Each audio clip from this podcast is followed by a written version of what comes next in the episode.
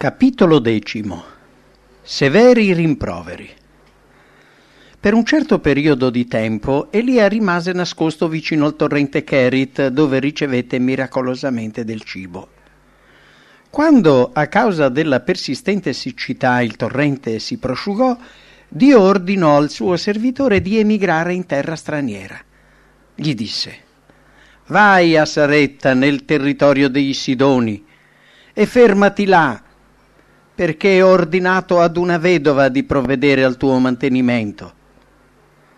Quella donna non era israelita e non aveva mai goduto né dei privilegi né delle benedizioni del popolo eletto di Dio, ma credeva nel vero Dio ed era fedele al messaggio che aveva conosciuto. Ora che il profeta non era più al sicuro in Israele, Dio lo mandò in casa di quella donna affinché trovasse protezione e assistenza. Elia partì dunque per Saretta. Giunto alle porte della città, vide una donna che raccoglieva legna e le disse Ti prego, portami una brocca con un po' d'acqua da bere. Mentre la donna andava a prendergli l'acqua, Elia gridò Portami anche un pezzo di pane. In questa famiglia caduta in miseria, gli effetti della carestia erano terribili e le scarse provviste della vedova erano sul punto di esaurirsi.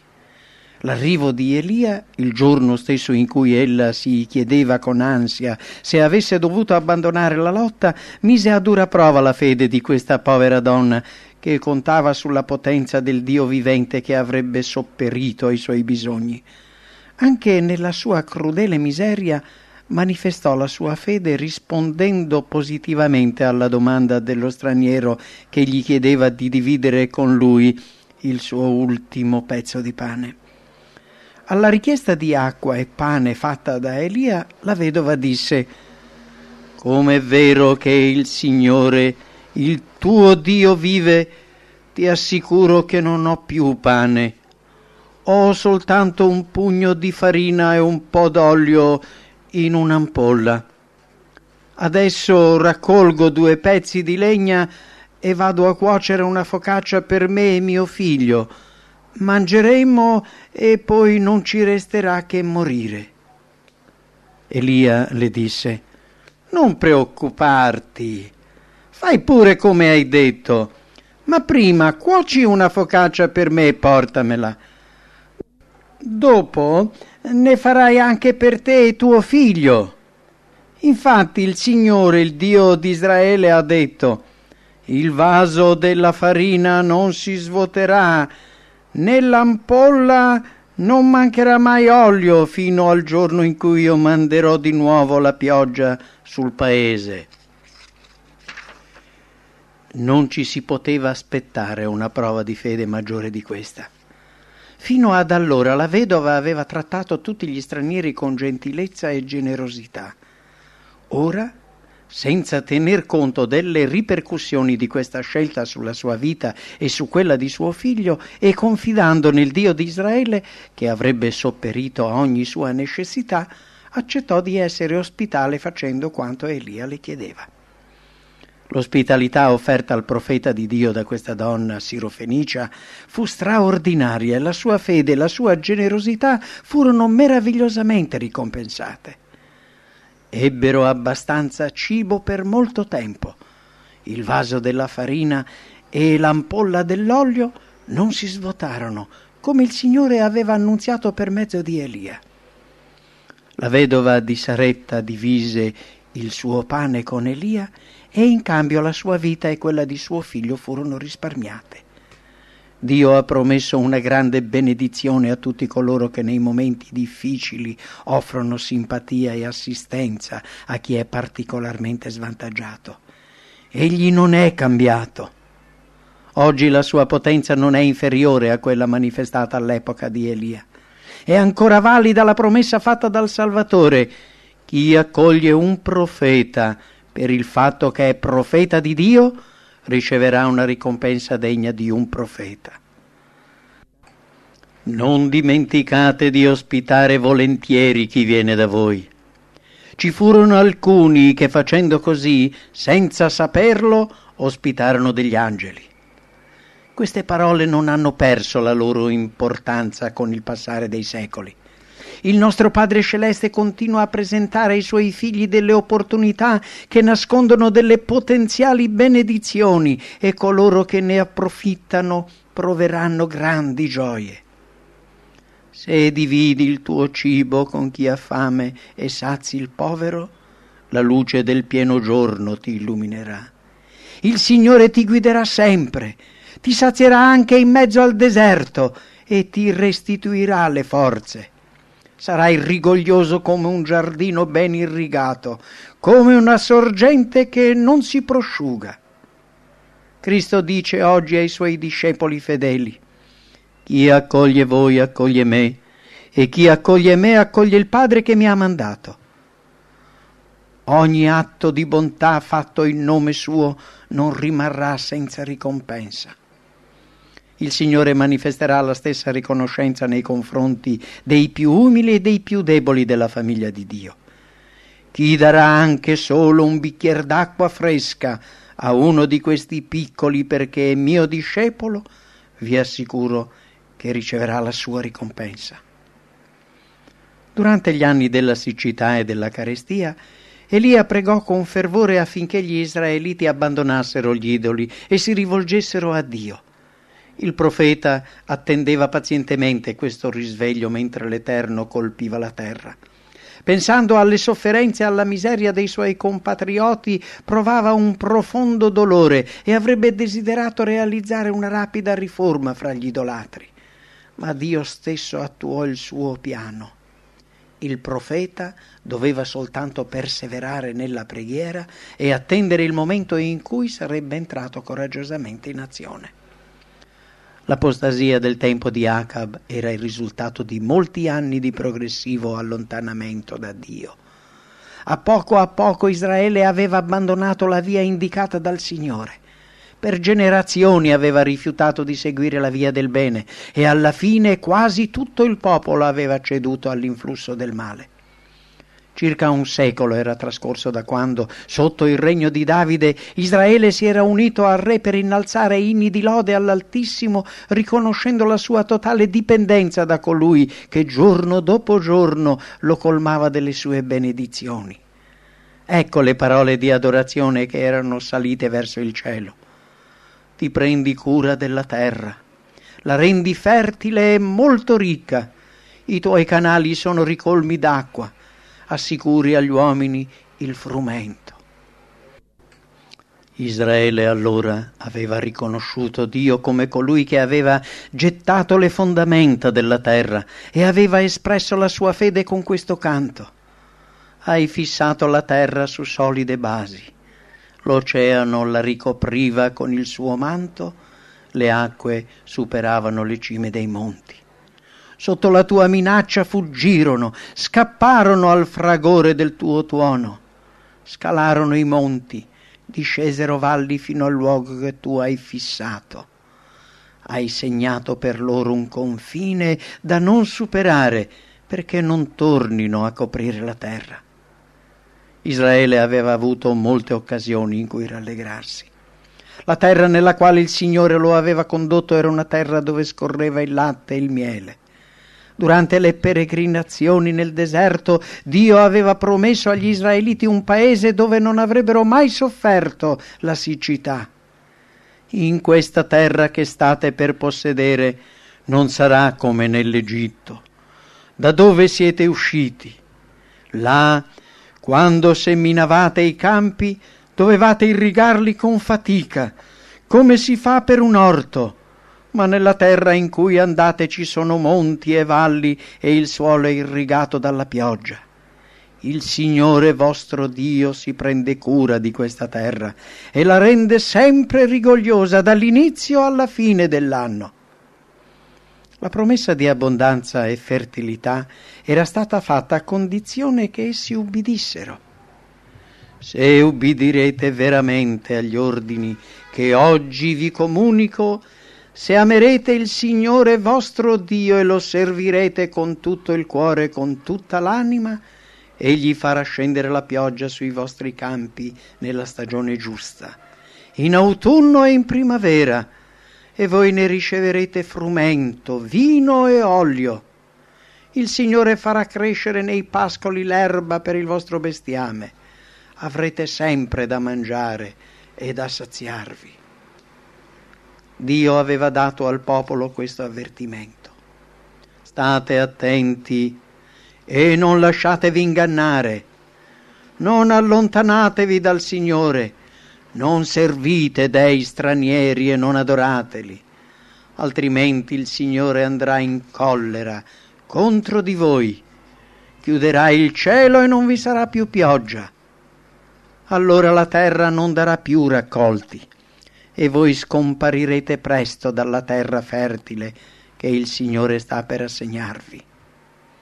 Questi avvertimenti erano molto chiari, eppure con il passare dei secoli e con l'avvicendarsi delle generazioni, i consigli divini per il benessere spirituale del popolo vennero dimenticati e gli influssi deleteri dell'apostasia minacciarono di far crollare le barriere protettive della grazia divina. Ecco perché Dio colpiva il suo popolo con i più severi giudizi.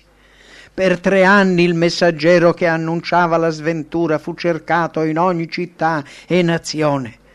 In seguito alla richiesta di Acab, molti governanti avevano dato la loro parola d'onore, affermando che il profeta non si trovava sul loro territorio. Comunque la ricerca proseguì. Jezebel e i profeti di Baal odiavano Elia e non trascuravano nessun tentativo per poterlo catturare. Nel frattempo la siccità continuava. Qualche tempo dopo il Signore si rivolse a Elia. Presentati al re Acab, perché sto per far cadere la pioggia sulla terra. Ubbidendo all'ordine, Elia andò dal re Acab. Mentre il profeta si metteva in viaggio diretto a Samaria, Acab propose ad Abdia, il maggiordomo della sua casa, di cercare accuratamente vicino a tutte le sorgenti e i corsi d'acqua per trovare dell'erba per le greggi e le mandrie affamate. Perfino nei pressi della corte reale l'effetto della prolungata siccità si faceva sentire in modo acuto. Il re, seriamente preoccupato per la sua stessa famiglia, decise di unirsi personalmente nella ricerca dei pascoli. Acab e Abdia si divisero le zone del territorio da esplorare e partirono ognuno in direzione diversa. Mentre Abdia era in cammino, all'improvviso vide Elie venirgli incontro. Lo riconobbe, si inchinò fino a terra e gli disse Sei proprio tu, Elia, mio signore? Durante l'apostasia di Israele, Abdia era rimasto fedele. Il re non era riuscito a fargli rinunciare alla fedeltà al Dio vivente. Ora riceveva l'onore di portare un messaggio di Elia. Vai a riferire al tuo padrone che mi hai visto qui. Terrorizzato, Abdia esclamò: Che cosa ho fatto di male? Vuoi proprio che Acab mi uccida? Trasmettere un simile messaggio al re significava incorrere in una morte sicura. Abdia spiegò al profeta come è vero che il Signore il tuo Dio vive, non c'è nazione o regno della terra in cui il re Acab non ti abbia fatto cercare. Quando rispondevano che non c'eri, Acab pretendeva addirittura un giuramento. Come puoi chiedermi di dire ad Acab che tu, Elia, sei qui? Quando io me ne sarò andato, lo Spirito del Signore ti trasporterà mm, non so dove. Io intanto andrò a dire ad Acab quel che mi hai detto, lui non ti troverà e mi ucciderà. Abdia supplicò il profeta di non insistere. Elia allora, con un solenne giuramento, rispose Come è vero che il Signore dell'universo vive, io, suo servo, ti assicuro che oggi stesso mi farò vedere dal re. Abdia dunque, rassicurato, andò da Acab e glielo disse. Con stupore misto a terrore il re ascoltò il messaggio dell'uomo che temeva e odiava e che aveva cercato instancabilmente. Si rendeva conto che Elia non avrebbe messo in pericolo la propria vita semplicemente per incontrarsi con lui. Il profeta stava forse per pronunciare un'altra sentenza contro Israele? Il re era terrorizzato. Ricordava il braccio paralizzato di Geroboamo. Non poteva rifiutare un incontro con l'uomo di Dio e neanche pensare di fargli del male. Così, scortato dalla sua guardia del corpo, il re tremante andò incontro al profeta. Eccoli, l'uno di fronte all'altro. Sebbene Acab nutrisse un odio profondo per Elia, in presenza del profeta sembrava privo di energia, disarmato.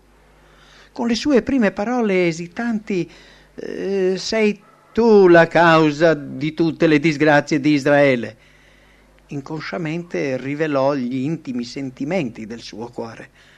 Acab sapeva che era Dio che aveva decretato la siccità, ma cercò di fare ricadere sul profeta la responsabilità dei giudizi abbattutisi sul paese. Chi si comporta male considera i messaggeri di Dio responsabili delle disgrazie che si verificano in seguito alla trasgressione delle leggi divine. Coloro che cedono al potere di Satana sono incapaci di vedere le cose come le vede Dio. Quando viene loro presentata la verità, essi sono indignati al pensiero di dover ricevere un rimprovero. Accecati dal peccato rifiutano di pentirsi, pensano che i servitori di Dio si siano schierati contro di loro e siano quindi degni dei più terribili castighi. Consapevole della sua innocenza, Elia non cercò né di scusarsi né di adulare il re. Non cercò neanche di placare la sua ira comunicandogli la buona notizia che la siccità stava per finire. Non aveva nessuna scusa da presentare. Indignato e preoccupato soltanto per l'onore di Dio, respinse l'accusa di Acab dicendogli senza timore che erano stati i suoi peccati e quelli dei suoi padri ad attirare sul popolo di Israele quella terribile calamità. Non sono io. La causa delle disgrazie di Israele siete voi, tu e la tua famiglia, perché avete smesso di osservare i comandamenti del Signore e avete adorato gli idoli di Baal. Anche oggi è necessario ascoltare la voce che rimprovera gli uomini per i gravi peccati che li hanno separati da Dio. L'incredulità è sempre più di moda. Migliaia di persone affermano non vogliamo che costui regni su noi. Molto spesso i sermoni presentati non provocano nessun effetto duraturo. La tromba non dà nessun segnale d'allarme e le chiare e incisive verità della parola di Dio non penetrano nel cuore degli uomini. Se alcuni di coloro che si definiscono cristiani dovessero esternare i loro reali sentimenti, direbbero è veramente necessario parlare con chiarezza? Potrebbero anche porsi le seguenti domande. Era forse necessario che Giovanni Battista dicesse ai farisei razza di vipere, chi vi ha fatto credere di poter fuggire al castigo che ormai è vicino? Che bisogno c'era di provocare l'ira di Erodiade dicendo a Erode che non era lecito vivere con la moglie di suo fratello? Il precursore di Cristo perse la vita per aver parlato con franchezza non poteva fare a meno di provocare coloro che vivevano nel peccato? Così ragionano gli uomini che dovrebbero presentarsi come i fedeli guardiani della legge di Dio. In questo modo la diplomazia ha preso il posto della fedeltà e il peccato viene tollerato. Quando sentiremo risuonare nuovamente nella Chiesa dei messaggi di rimprovero? Quell'uomo sei tu queste parole che non potevano essere fraintese furono pronunciate da Nathan quando si rivolse a Davide. Oggi le sentiamo pronunciare raramente da un pulpito, difficilmente le leggiamo sui giornali. Se venissero ripetute più frequentemente, vedremmo la potenza di Dio manifestarsi fra gli uomini. I servitori dell'Eterno non si lamenterebbero di lavorare inutilmente se si pentissero della loro tendenza ad approvare il male e del loro desiderio di accontentare gli uomini privando la verità del suo valore. I messaggeri del Signore che cercano di piacere agli uomini e gridano pace, pace, quando Dio non ne ha parlato dovrebbero umiliarsi davanti al Signore e chiedergli perdono per la loro ipocrisia e la loro mancanza di coraggio morale. Non sono motivati dall'amore per il prossimo quando attenuano il tono del messaggio loro affidato, ma pensano al proprio interesse e amano il quieto vivere. Il vero amore ha come primo obiettivo il rispetto per Dio e la salvezza degli uomini. Chi nutre questo tipo di amore non si sottrae alla verità per mettersi al riparo dalle conseguenze, non sempre piacevoli, della sincerità. Quando le persone sono in pericolo, i messaggeri di Dio non penseranno a loro stessi, ma si esprimeranno con chiarezza senza scusare o mitigare il male. Tutti coloro che collaborano con il Signore dovrebbero rendersi conto del carattere sacro delle, della loro missione e della sacralità della loro opera, manifestando il coraggio di Elia. In quanto messaggeri del cielo si assumono gravi responsabilità. Essi devono rimproverare, raccomandare e incoraggiare, usando tutta la pazienza e la capacità di insegnare al posto di Cristo devono gestire come buoni amministratori i misteri del cielo, incoraggiando coloro che sono fedeli, avvertendo gli increduli. Le abitudini sociali non possono influenzarli. Essi non si devono mai allontanare dalla via tracciata da Gesù. Devono camminare per fede e ricordarsi che sono circondati da tantissimi testimoni non devono presentare il loro punto di vista, ma diffondere il messaggio che è stato affidato loro da colui la cui potenza è superiore a quella di tutti i potenti della terra. Questo messaggio deve essere sempre così, dice l'Eterno.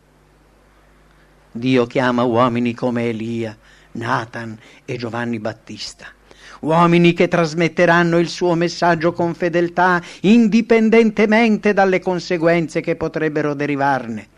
Uomini che affermeranno coraggiosamente la verità anche a costo di sacrificare tutto ciò che posseggono. Dio non può fidarsi di uomini che nei momenti difficili, quando sono indispensabili la loro forza, il loro coraggio e il loro esempio, hanno paura di assumere una posizione ferma in favore della giustizia.